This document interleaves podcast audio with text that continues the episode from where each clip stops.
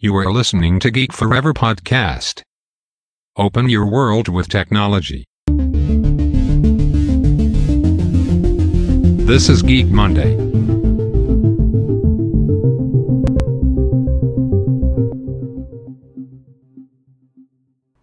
วัสดีครับ ผมดนทราดนจากดอดนบล็อกนะครับ และนี่คือรายการ Geek Monday นะครับ รายการที่นำท่านไปพบกับเทคโนโลยีใหม่ๆนะครับ เทคโนโลยีล้ำๆล่าสุดนะครับ กับบทบาทที่สำคัญกับธุรกิจยุคใหม่นะครับ เราจะเห็นได้ว่าที่ผมยกตัวอย่างมาในหลาย ๆ EP นะครับเราจะมีการใช้เทคโนโลยีใหม่ ๆ อย่าง AI Big Data Machine Learning รวมถึงหุ่นยนต์นะครับในการยกระดับธุรกิจนะครับให้สามารถแข่งขันได้ในโลกของเทคโนโลยีใหม่ ๆ อย่างในปัจจุบันนะครับ เราจะเห็นได้ว่ามีบริษัทสตาร์ทอัพใหม่ ๆ มากมายนะครับใช้เทคโนโลยีใหม่ ๆ เหล่านี้สร้างบริการรวมถึงสินค้าต่างๆนะครับให้ตอบโจทย์ผู้บริโภคได้อย่างมีประสิทธิภาพมากยิ่งขึ้นนะครับรวมถึงการนำเอาเทคโนโลยีเนี้ยมาลดต้นทุนการผลิต ลดต้นทุนการบริหารงานต่างๆนะครับเราเห็นได้ว่าเทคโนโลยีเหล่านี้เนี่ยเป็นสิ่งสำคัญมากในปัจจุบันนะครับสำหรับใน EP นี้นะครับก็มาถึง EP ที่ 18 แล้วนะครับวันนี้เราก็จะมาพบกันทุกวันจันทร์เหมือนเดิมครับเป็นรายการ Geek Monday นะครับออย่าลืมนะครับอย่าลืมฝากกด follow กด subscribe กันด้วยนะครับสำหรับเพื่อนๆที่ชอบอในเรื่องเทคโนโลยีใหม่ๆเหล่านี้นะครับตอนนี้ก็ยังมีใน 2 แพลตฟอร์มหลักเหมือนเดิมนะครับก็คือตัวอ่า Podbean นะครับอ่าแนะนำให้โหลดแอป Podbean มาได้นะครับ Podbean น่าจะเป็นตัวพอดแคสต์ที่น่าสนใจตัวหนึ่งนะครับรวมถึง Spotify นะครับสำหรับคนที่ชอบฟังเพลงหันมาฟังพอดแคสต์กันได้นะครับผ่าน Spotify ตอนนี้ก็มี channel ต่างๆมากมายนะครับของไทยทั้งของต่างประเทศนะครับที่มีอยู่ใน Spotify นะครับรวมถึงคลิปต่างๆนะครับที่ผมจะนำอัปเดตลงไปใน YouTube ในทุกอาทิตย์อยู่แล้วนะครับในทุก EP เนี่ยผมก็จะมีการอัปโหลดคลิปต่างๆเนี่ยเข้าไปสู่ YouTube อยู่แล้วนะครับก็ยังไงก็ฝากกด Follow กด Subscribe กันด้วยนะครับสำหรับเรื่องราวใน EP นนะครับผมจะมาพูดถึงเรื่องราวของบริษัทยักษ์ใหญ่ทางเทคโนโลยีอีกบริษัทหนึ่งของประเทศจีนนะครับอย่างบริษัท Tencent นะครับซึ่งก่อนหน้านี้ผมได้เคยพูดไปถึงในส่วนของบริษัท JD.com นะครับเว็บไซต์อีคอมเมิร์ซยักษ์ใหญ่ของประเทศจีนไปเป็นที่เรียบร้อยนะครับเรามาพูดถึงตัว Tencent กันบ้างนะครับว่ามีการนำเอาเทคโนโลยีใหม่ๆเหล่านี้เทคโนโลยี AI เนี่ยมาใช้กับธุรกิจของเขาอย่างไรบ้างนะครับรวมถึงมีการลงทุนด้าน R&D การวิจัยและพัฒนาด้านเทคโนโลยีใหม่ๆเหล่านี้อย่างไรนะครับเราจะมาพูดกันใน EP นี้นะครับซึ่งแน่นอนนะครับหากเราพูดถึงนักธุรกิจจีนที่เป็นที่รู้จักไปทั่วโลกเนี่ยเราก็จะคิดถึงคนแรกก็คือแจ็คหมานะครับเพราะว่าแจ็คหมาเนี่ยออกหน้าตาทางสังคมอยู่เสมอนะครับมีการออกงานประจำปีต่างๆมากมายนะครับโดยเฉพาะงานใหญ่ๆอ่ามากมายทั่วโลกนะครับคอยไปบรรยายเรื่องราวของธุรกิจอาลีบาบาของเขานะครับซึ่งก็ต้องบอกว่ายังมีนักธุรกิจอีกหลายคนของจีนนะครับที่มีความน่าสนใจนะครับโดยเฉพาะอ่าโพนี่มานะครับหรือมา หัวเถิงนะครับซึ่งเป็นเจ้าของ Tencent นะครับบริษัทไอทียักษ์ใหญ่ของจีนนะครับแน่นอนนะครับว่าเขาเนี่ยพา Tencent เนี่ยกลายเป็นบริษัทที่มีมูลค่ามากกว่าอาลีบาบาของแจ็คหมานะครับซึ่งตัวโพนี่หมาเนี่ยเกิดเมื่อวันที่ 29 ตุลาคมนะครับปี 1971ที่เมืองซัวเถานะครับโดยได้จบการศึกษาจากมหาวิทยาลัยเซินเจิ้นนะครับสาขาวิทยาศาสตร์คอมพิวเตอร์นะครับงานแรกที่เขาทำก็คือเป็นผู้พัฒนาซอฟต์แวร์ติดตามตัวให้กับบริษัท China Motion Telecom Development นะครับซึ่งตอนแรกๆเนี่ยก็ต้องบอกว่าเป็นวิศวกรคนหนึ่งนะครับที่ดำเนินชีวิตแบบปกตินะครับได้รับเงินเดือนเพียงประมาณ 176 ดอลลาร์สหรัฐต่อเดือนนะครับซึ่งเป็นบริษัทแรกนี่เองนะครับที่ China Motion Telecom Development เนี่ยเขาได้เรียนรู้เกี่ยวกับการผลิตและก็การจำหน่ายระบบโทรคมนาคมนะครับซึ่งตอนนั้นเนี่ยเขาก็ถือเป็นโปรแกรมเมอร์ชื่อดังคนหนึ่งนะครับมีความสามารถสูงในเรื่องการเขียนโปรแกรมนะครับโดยรับตำแหน่งผู้พัฒนาซอฟต์แวร์สำหรับตัววิทยุติดตามตัวนะครับซึ่งหลังจากนั้นเนี่ยเขาก็ได้มีโอกาสไปทำงานที่บริษัท Shenzhen Communication นะครับในแผนกวิจัยและพัฒนาระบบบริการโทรศัพท์ทางอินเทอร์เน็ตนะครับซึ่งเราจะเห็นได้ว่าประสบการณ์ของตัวโพนี่มาในการจัดการเกี่ยวกับเรื่องของโทรคมนาคม เรื่องของระบบอินเทอร์เน็ตเนี่ยทำให้เขาเริ่มที่จะสนใจนะครับที่จะมาสร้างธุรกิจของตัวเองขึ้นมานะครับเพราะว่าเขาก็เห็นคล้ายๆแจ็คหมานะครับในตอนนั้นว่าอินเทอร์เน็ตเนี่ยก็จะกลายเป็นสิ่งสำคัญในอนาคตของโลกนะครับรวมถึงของประเทศจีนเองด้วยซ้ำนะครับซึ่งหลังจากที่ตัวโพนี่มาเองเนี่ยได้ทำงานประจำไปประมาณ5 ปีนะครับ ตอนนั้นก็ถึงปี 1998 นะครับ โดยตอนนั้นเขามีอายุประมาณ 27 ปีนะครับ ได้ทำการร่วมกับเพื่อนๆ ที่เรียนมาด้วยกันอีก 4 คนนะครับ ใช้เงินทุนราว 5 0 0แสนหยวนนะครับ ร่วมกันก่อตั้งบริษัท Tencent ขึ้นมานะครับ โดยในช่วงแรกของการทำบริษัทเนี่ยเขาก็มุ่งเน้นไปที่การทำเกี่ยวกับ System Integration นะครับ หรือว่าการวางระบบคอมพิวเตอร์และเครือข่ายสำหรับองค์กรเป็นหลักนะครับ ซึ่งเราจะเห็นได้ว่าธุรกิจเหล่านี้เนี่ยมีมากมายในประเทศไทยนะครับ ซึ่งเป็นตอนนั้นเนี่ยก็ต้องบอกว่ามันเป็นช่วงตั้งไข่ของบริษัทนะครับ เพื่อนำเงินเหล่านี้เนี่ยมาหล่อเลี้ยงบริษัท ใช้จ่ายหมุนเวียนให้เพียงพอต่อความต้องการของอ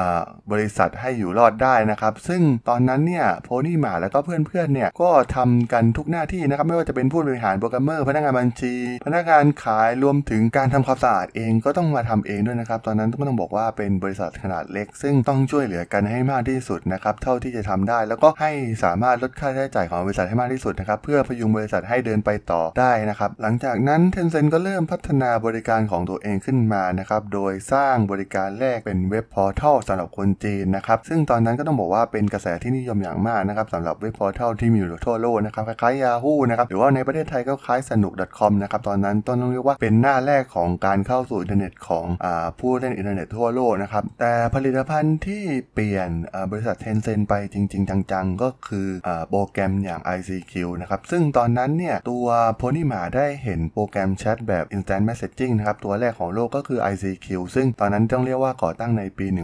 1996 นะครับโดยมีการก่อตั้งในประเทศอิสราเอลนะครับซึ่งตอนนั้นเนี่ยเขาก็ได้คิดเอานำไอเดียตัวนี้เนี่ยมาทำโปรแกรมแชทของตัวเองนะครับในช่วงปี 1999 นะครับโดยใช้ชื่อว่า Open ICQ นะครับหรือว่า OICQ นะครับซึ่งตอนนั้นก็ต้องบอกว่าไม่มีไม่ต้องคิดอะไรมากนะครับก็คือ Copy แทบทุกอย่างที่ ICQ มีนะครับโดยเปลี่ยนเป็นภาษาจีนใช้ก็เพียงเท่านั้นนะครับแต่ว่าตอนนั้นก็ต้องบอกว่า ICQ หรือโปรแกรมแชทเนี่ยมันเป็นเรื่องใหม่มากนะครับมันเป็นเรื่องไกลตัวสำหรับคนในยุคนั้นนะครับทำให้ผู้คนยังไม่ค่อยมีความสนใจเท่าไหร่นะครับ จึงตัวโพนี่หมาเนี่ยจึงใช้กลยุทธ์ขึ้นมานะครับ โดยการสร้าง account ที่เป็น account ปลอมขึ้นมานะครับ โดยใช้รูปโปรไฟล์เป็นรูปหญิงสาวหน้าตาดีนะครับ รวมถึงมีการพิมพ์แชทแบบผู้หญิงน่ารักกุ๊บกิ๊บกุ๊บกิ๊บนะครับ หรือว่ามีการหยอดคำพูดหวานๆนะครับ เพื่อดึงดูดเหล่าหนุ่มๆให้เข้ามาเล่นแอปให้เยอะที่สุด เท่าที่จะเป็นไปได้นะครับ ซึ่งตัว Pony Ma เนี่ยเคยมีอวตารของตัวเองที่เป็นหญิงสาวด้วยเช่นกันนะครับ ในช่วงแรกของการก่อตั้งบริษัทรวมถึงการพยายามปั้นบริการแชท messaging นะครับให้เกิดขึ้นในประเทศจีนนะครับ ซึ่งหลังจากนั้นภายในระยะเวลาเพียงปีเดียวนะครับ ตัว OICQ เนี่ยก็ได้รับความนิยมอย่างสูงมากนะครับ จนมีผู้เข้ามาใช้งานกว่า 1 ล้านคนนะครับแต่ว่าตอนนั้นก็ต้องบอกว่าตัวโปรแกรมแชทอย่างเช่นตัว OICQ หรือว่า ICQ เนี่ยก็ยังไม่เห็นมีรายได้โมเดลธุรกิจที่ชัดเจนนะครับว่าจะทำเงินจากมันได้อย่างไรนะครับ ซึ่งตอนนั้นเนี่ยเขาก็ใช้เงินทุนจำนวนมากนะครับในการสร้างผลิตภัณฑ์ตัวนี้ขึ้นมานะครับแล้วก็ยิ่งมีผู้ใช้งานเพิ่มขึ้นมากเท่าไหร่นะครับรายจ่ายในเรื่องเซิร์ฟเวอร์ของเขาเนี่ยก็เพิ่มขึ้นทุกๆเดือนนะครับในขณะที่รายได้ของบริษัทก็เริ่มจะร่อยหรอลงไปทุกทีนะครับแม้ตอนนั้นเนี่ยเขาก็เริ่มจะพยายามระดมทุนนะครับโดยนำแผนการตัว ICQ เนี่ยไปเสนอนักลงทุนเป็นจำนวนมากนะครับแต่กลับไม่มีใครเห็นด้วยกับเขาเลยนะครับเพราะว่าตอนนั้นก็ต้องบอกว่าตัวโปรแกรมแชทเนี่ยก็ยังไม่เห็นมีใครที่สามารถสร้างรายได้ได้จากโปรแกรมแชทเหล่านี้นะครับ ซึ่งจนในที่สุดนะครับในปี 2000 เนี่ย Tencent ก็ได้พบกับนักลงทุนรายใหญ่จากประเทศแอฟริกาใต้นะครับที่ตอนนั้นกำลังมีการกระจายการลงทุนมายังทวีปเอเชียนะครับซึ่งบริษัทนั้นคือบริษัท n a s p e r นะครับซึ่งบริษัท n a s p e r เองเนี่ยก็เป็นส่วนหนึ่งของการลงทุนในเว็บไซต์ Sanook.com ของประเทศไทยในอดีตเช่นเดียวกันนะครับซึ่งตอนนั้นเนี่ย n a s p e r ก็เข้ามาช่วยลงทุนใน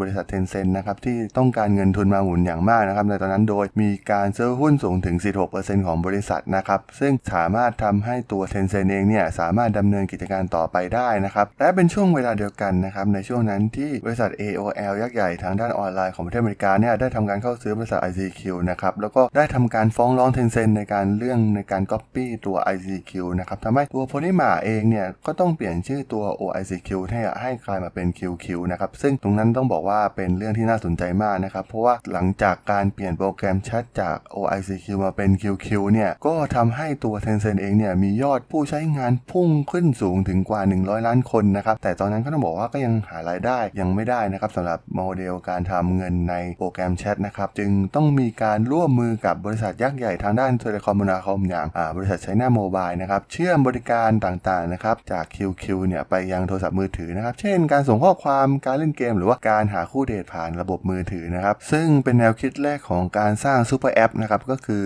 แอปที่มีบริการต่างๆมากมายรวมอยู่ในตัวแอปตัวเดียวนะครับซึ่งตอนนั้นเนี่ยการเข้าร่วมกับ China Mobile เนี่ยก็ต้องถือว่าเป็นจุดเปลี่ยนครั้งสำคัญอย่างหนึ่งนะครับ เพราะว่าสามารถทำให้เข้าถึงลูกค้า เครือข่ายโทรศัพท์มือถือของ China Mobile กว่าหลายร้อยล้านคนนะครับในขณะนั้น ซึ่งตอนนั้นก็ทำให้มีรายได้จากค่าโฆษณาเพิ่มขึ้น และ ก็ในปี 2001 นะครับทำให้ Tencent เนี่ยเริ่มกลับมามีกำไรเป็นครั้งแรกนะครับ ซึ่งหลังจากตัว Tencent เนี่ยสามารถรอดมาจากในเรื่องของโลกอินเทอร์เน็ตได้สำเร็จนะครับ ในช่วงนั้นที่มีการนำเอา QQ ขึ้นมา แล้วก็สามารถเชื่อมต่อไปยังบริการต่างๆ มากมายนะครับทำให้ผู้คนเนี่ยแห่กันเข้ามาใช้ตัว QQ เป็นจำนวนมากนะครับแล้วก็ตอนนั้นเนี่ยเป็นถึงจุดเปลี่ยนที่สำคัญของอ่าวงการอินเทอร์เน็ตโลกก็คือการเข้ามาของระบบมือถือนะครับซึ่งตอนนั้นเนี่ยใครเข้าไปก่อนถือว่าได้เปรียบนะครับ Tencent ก็ได้ได้ส่งแพลตฟอร์มน้องใหม่ออกมานะครับ โดยมองเป็นแอปที่เป็น super app จริงๆนะครับ เป็นทั้งโซเชียลเน็ตเวิร์กเป็นทั้งบริการต่างๆ อยู่ในตัวทั้งหมดนะครับ โดยมีการเรียกชื่อว่าตัว WeChat นะครับ ซึ่งออกตลาดในปี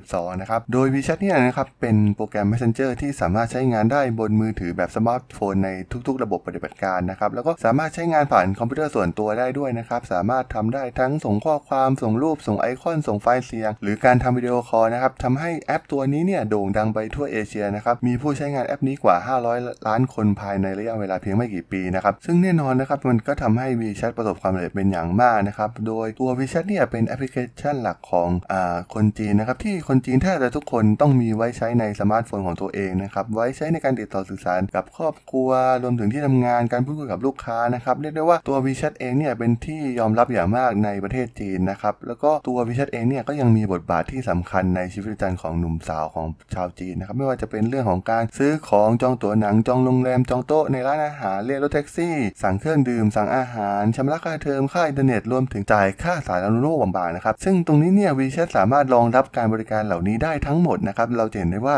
ตอนนี้อย่างในประเทศไทยเนี่ยไลน์ก็พยายามทำเลียนแบบที่ WeChat ทำในประเทศจีนได้สำเร็จมาแล้วนะครับซึ่งหลังจากนั้นเนี่ย WeChat ก็ได้เข้าไปสู่ตัวธุรกิจใหม่ๆ อย่างธุรกิจเกมนะครับโดยใช้รูปแบบของตัว Virtual Money นะครับซึ่งใช้ จัดการในการซื้อของซื้อขายสิ่งต่างๆ ภายในเกมนะครับ ซึ่งตรงนี้เนี่ยก็ทำให้ตัว WeChat เนี่ยสามารถสร้างรายได้มหาศาลจากธุรกิจเกมนะครับ ซึ่งตั้งแต่ปี 2015 เป็นต้นมาเนี่ยรายได้ของ Tencent เนี่ยก็ทะลุไปถึง1 0 0 0 0แสนล้านหยวนเป็นที่เรียบร้อยแล้วนะครับ แล้วก็ยังคงเติบโตอย่างต่อเนื่องนะครับ แล้วก็เป็นบริษัทที่ใหญ่กว่า Alibaba เป็นที่เรียบร้อยแล้วนะครับ ซึ่งตอนนี้ต้องเรียกว่า Tencent เนี่ยเป็นยักษ์ใหญ่เบอร์หนึ่งตัวจริงนะครับในบริษัทเทคโนโลยีของประเทศจีนนะครับ ซึ่งเรียกได้ว่าตัวบริษัท Tencent เนี่ยพยายามหาวิธีในการสร้างรายได้จากทุกช่องทางที่เป็นไปได้มากที่สุดนะครับในวิถีชีวิตของชาวจีนนะครับตั้งแต่ตื่นนอนขึ้นมาจนถึงส่งเข้านอนในเวลากลางคืนนะครับ เรียกว่าบริการต่างๆเนี่ยสามารถตอบ โจทย์ให้กับผู้บริโภคชาวจีนได้เป็นอย่างดีนะครับในทุกๆแอคทิวิตี้ของประชาชนชาวจีนในแต่ละวันนะครับ ซึ่งตรงนี้เนี่ยก็ทำให้ตัว Tencent เองเนี่ยยังมีโอกาสเติบโตได้อีกมากนะครับในอนาคต ซึ่งตอนนี้ก็ต้องบอกว่าตัว Tencent เองเนี่ยก็เริ่มมาลงทุนในเทคโนโลยีใหม่ๆนะครับไม่ว่าจะเป็นเรื่องของ AI Big Data นะครับที่นำมาใช้กับธุรกิจของตัวเอง ให้มีประสิทธิภาพมากยิ่งขึ้นนะครับโดยในปี 2016 นะครับถือว่าเป็นจุดเปลี่ยนครั้งสำคัญนะครับในการนำเอาเทคโนโลยีใหม่ๆนะครับโดยเฉพาะเรื่อง AI เนี่ยมาประยุกต์ใช้ในบริษัท Tencent นะครับ โดย Tencent เนี่ยได้ทำการเปิดห้องปฏิบัติการ AI ขึ้นในเมืองเซนเจิ้นประเทศจีนนะครับ โดยมีวิสัยทัศน์ใหม่นะครับที่จะทำให้ AI ไปอยู่ทุกคนทุกแห่งของบริการของ Tencent นะครับ โดยตัว Tencent เองเนี่ยมุ่งเน้นไปที่การวิจัยเกี่ยวกับเรื่องของ Machine Learning นะครับ Voice Recognition นะครับ Natural Language Processing นะครับ รวมถึง Computer Vision นะครับ ซึ่งแน่นอนนะครับ บริการต่างๆของ Tencent เองเนี่ย ก็สามารถนำข้อมูลมหาศาลเหล่านี้มาใช้เทคโนโลยีเหล่านี้มาเพิ่มประสิทธิภาพได้อย่างดีนะครับ โดยทำงานร่วมกับบริการบริการคลาวของ Tencent เองนะครับ ซึ่งตัวทีม AI ที่ทาง Tencent ได้สร้างขึ้นมาเนี่ยประกอบด้วยนักวิทยาศาสตร์แล้วก็นักวิจัยต่างๆเนี่ยรวมกว่า 50 คนนะครับ เป็นวิศวกรกว่า 200 คนในประเทศจีน แล้วก็ประเทศสหรัฐอเมริกาด้วยนะครับ โดยที่ตัว Tencent เองเนี่ยก็ยังมี lab ที่ชื่อว่า U2 Lab นะครับ ซึ่งเป็นผู้นำในเรื่องของตัว Machine Learning นะครับ โดยใช้ในการนำเอาเทคโนโลยีเหล่านี้เนี่ยมาวิเคราะห์เรื่องของภาพรวมถึงใบหน้ารวมถึงเสียงนะครับ ซึ่งตรงนี้เนี่ยเป็นนวัตกรรมที่สำคัญจากตัว YouTu Lab นะครับ โดยมีการทำงานร่วมกับ AI เนี่ยร่วมกับบริการคาวนะครับที่เป็นฮาร์ดแวร์อัจฉริยะ แล้วก็เพื่อเพิ่มประสบการณ์ในการท่องอินเทอร์เน็ตของผู้ใช้งานของบริการของ Tencent ทั้งหมดในเครือนะครับ และที่สำคัญนะครับทาง Tencent เนี่ยก็ยังได้มือดีที่เป็นอดีตพนักงาน Microsoft อย่างดรดองยูนะครับซึ่งคนนี้เนี่ยเป็นอดีตพนักงาน Microsoft ที่เป็นที่รู้จักกันดีนะครับในด้านของเทคโนโลยี Voice Recognition นะครับซึ่งมีการวิจัยกับ Microsoft มาอย่างยาวนานนะครับโดยใช้ความสามารถของตัว Voice Recognition เนี่ยไปที่ในเรื่องของการประมวลผลภาษาของประเทศจีนนะครับไม่ว่าจะเป็น Natural Language Processing รวมถึงอ่า Voice Recognition เนี่ยโดยใช้ข้อมูลต่างๆมากมายนะครับที่เข้าสู่ระบบ Tencent ในบริการคลาวของพวกเขานะครับเนื่องจากตัว Tencent เองเนี่ยมีบริการอย่างที่เคยกล่าวไปแล้วนะครับไม่ว่าจะเป็นบริการใด ๆ ในชีวิตประจำวันของชาวจีนเนี่ย Tencent เนี่ยก็มีหมดนะครับไม่ว่าจะผ่านทาง WeChat หรือว่าทางผ่านทางบริษัทเกมนะครับ ซึ่งส่วนนี้เนี่ยก็จะมีการใช้มีข้อมูลเหล่านี้นะครับ ไม่ว่าจะเป็นข้อมูลเสียงข้อมูลภาพต่างๆ ข้อมูลที่เป็นข้อความนะครับนำมาทำการเทรนนิ่งฝึกอบรมผ่านระบบ AI ให้มีความแม่นยำในการช่วยเหลืออผู้ใช้งานมากยิ่งขึ้นนะครับ เราเห็นได้ว่า AI ในปัจจุบันของ Tencent เนี่ยมีความฉลาดขึ้นนะครับทำให้ผู้ใช้งานเนี่ยหลงรักที่จะใช้เทคโนโลยีของ Tencent ต่อไปนะครับ ซึ่งตรงนี้เนี่ยเป็นเรื่องยากที่คู่แข่งจะมาอ่าแย่งชิงลูกค้าจาก Tencent ไปนะครับ ซึ่งตัว Tencent เองเนี่ยก็เป็นส่วนหนึ่งของบริษัทยักษ์ใหญ่นะครับ ที่ทางกระทรวงวิทยาศาสตร์และเทคโนโลยีของจีนเนี่ยเป็นใช้ในการขับเคลื่อนเทคโนโลยีของด้าน AI ในอนาอนาคตนะครับ โดยตอนนี้เนี่ยตัว Tencent เองเนี่ยก็กำลังประสบความสำเร็จนะครับในการลงทุนเทคโนโลยีใหม่ๆในด้านการวิจัยและพัฒนานะครับ โดย Tencent เนี่ยมีเป็นนักลงทุนระดับต้นๆนะครับ ซึ่งมีรายงานว่ามีการลงทุนมากกว่า 120 ล้านเหรียญนะครับในการก่อตั้งบริษัท UB Tech นะครับซึ่งเป็นบริษัทที่มุ่งเน้นไปที่เทคโนโลยีทางด้านหุ่นยนต์ที่ทำงานคล้ายมนุษย์นะครับ โดยตัว UB Tech เนี่ยมีชื่อเสียงอย่างมากนะครับ ก็คือตัวหุ่นยนต์ Walker นะครับ ซึ่งเป็นหุ่นยนต์ 2 เท้าที่ทำการเปิดตัวกันในงาน CES 2018 นะครับ โดยมีการแสดงให้สามารถเดินลงบันไดได้เหมือนมนุษย์จริง ๆ นะครับ ซึ่งในบรรดาบริษัทเทคโนโลยียักษ์ใหญ่ไม่ว่าจะเป็นไบดูอาลีบาบาหรือ Tencent เนี่ยต้องบอกว่าตัว Tencent เนี่ยมีจำนวนข้อตกลงรวมถึงมีส่วนร่วมในด้าน AI มากที่สุดนะครับแล้วก็การลงทุน AI ส่วนใหญ่ของ Tencent เนี่ยเป็นการลงทุนในประเทศสหรัฐอเมริกานะครับซึ่งมีเทคโนโลยีชั้นสูงอยู่ที่นั่นนะครับและ Tencent เองเนี่ยก็ยังมีความร่วมมือกับอุตสาหกรรมอื่นๆนะครับไม่ว่าจะเป็นอุตสาหกรรมยานยนต์ปักกิ่งนะครับหรือ BAIC นะครับโดย Tencent เนี่ยได้ทำการลงทุนในการพัฒนาเทคโนโลยี AI นะครับเพื่อใช้ในยานพาหนะที่ขับเคลื่อนแบบอัตโนมัตินะครับซึ่งตอนนี้กำลังเป็นเทรนด์สู่ทั่วโลกนะครับและในส่วนของอุตสาหกรรม healthcare นะครับการดูแลสุขภาพเนี่ย AI ก็มีส่วนสำคัญนะครับ Ten เนี่ยก็ได้ลงทุนเป็นจำนวนมหาศาลในเรื่อง AI ทางการแพทย์นะครับ โดยมีการร่วมมือกับสถาบันทางการแพทย์ทั่วโลกมากกว่า 38,000 แห่งนะครับที่มีการใช้บัญชี WeChat นะครับซึ่งตรงนี้เนี่ย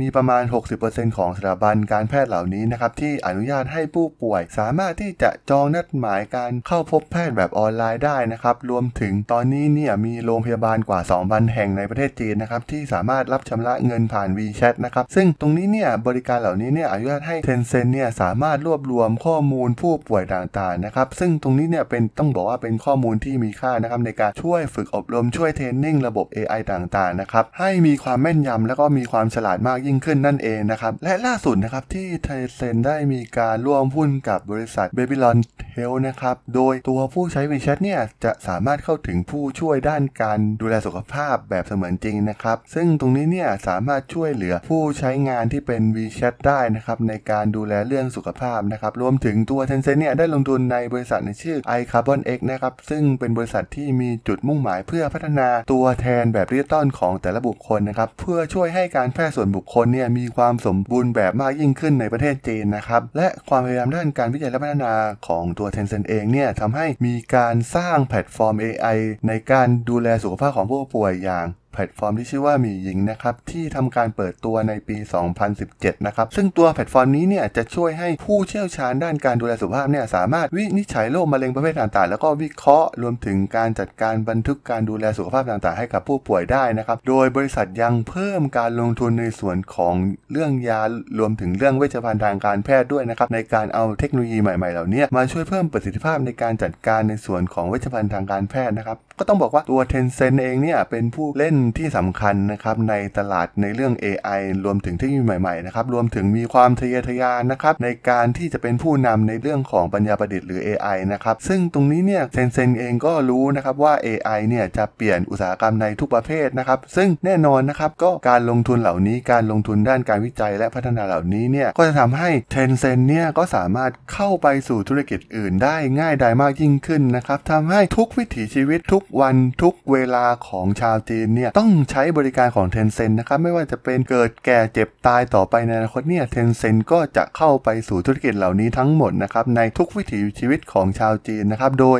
ให้ AI เป็นตัวนำนะครับในการผลักดันธุรกิจของ Tencent ไปข้างหน้านะครับทำให้คู่แข่งเนี่ยไม่สามารถที่จะมาแข่งขันกับ Tencent ได้ในอนาคตอันใกล้นี้นะครับต้องบอกว่าเป็นเรื่องที่สำคัญมากนะครับของ Tencent ในการนำเอาวิสัยทัศน์ใหม่ในการนำ AI ไปทุกที่ที่มีบริการของ Tencent อยู่นะครับเราจะเห็นได้ว่าตอนนี้เนี่ย Tencent ได้เข้าไปสู่บริการต่างๆ มากมายนะครับไม่ใช่เจาะแค่ในเรื่องของโลกอินเทอร์เน็ตเพียงเท่านั้นนะครับซึ่งตรงนี้เนี่ยต้องบอกว่าเป็นเรื่องที่น่าสนใจมากนะครับว่าองค์กรในไทยหรือถึงบริษัทธุรกิจในไทยเนี่ยอาจจะต้องมีการปรับตัวนะครับในการสร้างธุรกิจรวมถึงการปรับตัวเข้าสู่เทคโนโลยีใหม่ๆเหล่านี้นะครับเพื่อให้สามารถแข่งขันกับบริษัทยักษ์ใหญ่จากประเทศจีนอย่าง Tencent ได้นั่นเองนะครับสำหรับเรื่องของ Tencent ในวันนี้ผมก็จะขอจบไว้เพียงแค่นี้นะครับถ้ายังไงสำหรับผู้ที่สนใจก็ฝากติดตามฝาก Follow ฝากกดไลค์นะครับรวมถึงฝากกดแชร์กันด้วยนะครับอย่าลืมนะครับตอนนี้เรายังมีอยู่ใน 2 แพลตฟอร์มหลักก็คือตัว Podbean นะครับรวมถึง Spotify นะครับสามารถ search ได้เลยนะครับ Geek Forever Podcast นะครับรวมถึงใน YouTube ที่เราจะอัพคลิปให้ทุกคลิปเหมือนเดิมนะครับสำหรับในอาทิตย์นี้ก็ขอลากันไปก่อนนะครับ เจอกันใหม่อาทิตย์หน้าครับ สวัสดีครับ